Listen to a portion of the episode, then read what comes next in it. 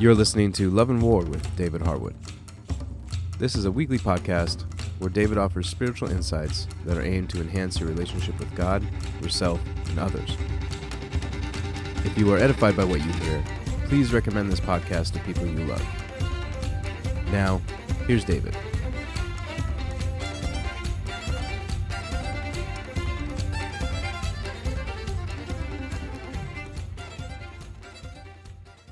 Day 14, Morning. The undeserved party of a wonderful God. There is joy in the presence of the angels of God over one sinner who returns to him. It is God himself who calls for a fellowship of joy.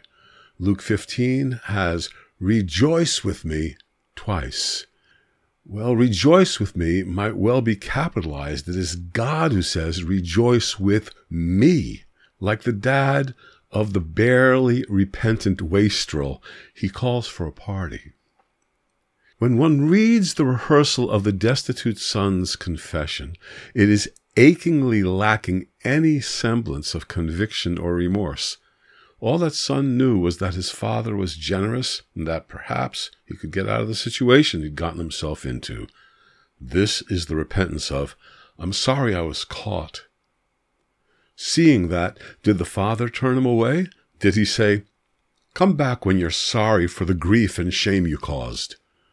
You know the answer. The father called for a feast. This is an unexpected hue that comes through the prism of this parable. It is the opposite of the rigor of John the Immerser's proclamation, Therefore, bear fruit in keeping with repentance. Matthew 3 8. The prodigal's father's unrighteous response rankles the religious soul, yet there it is. In fact, the son did not even complete the return trip to offer his manipulative, non substantive facade of repentance.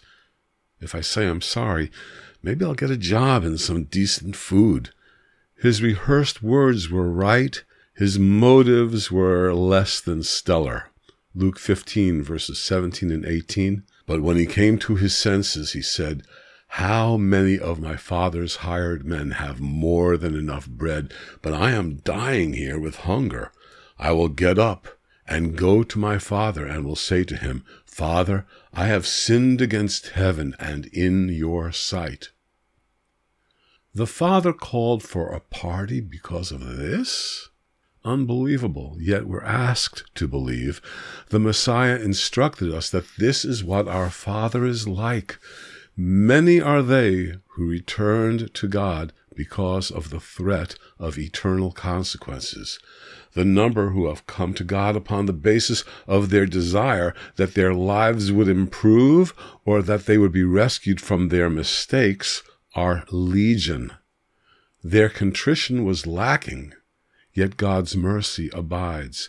It is akin to the prodigal's dad's exorbitant, above and beyond all that they could ask or imagine. No offense intended, but have we repented perfectly? Have we resolutely followed through on all our intentions to walk in holiness? There are numerous questions I might pose that could possibly provoke a conscience prone to self condemnation. Breaking news. We are not in charge of justifying or condemning ourselves. Our justification is in the hands of the God who is portrayed in this parable as overjoyed at our most meager effort to return to him. How happy is he? For him, it's time to celebrate. I wonder whether the returning son was embarrassed. I might have been. I wonder whether or not there was gossip at the gathering. I might have been a gossiper. There may have been quite a few who doubted the sincerity of the sorry I was caught son. I tend toward questioning other people's motives. No matter. What was important was the father's response to his child's apparent need. I hope I would have been caught up in the celebration. Many are convinced that the father in this parable lost status as he too easily restored his humiliated failure of a son. Maybe. This might be true. Let's suppose it is.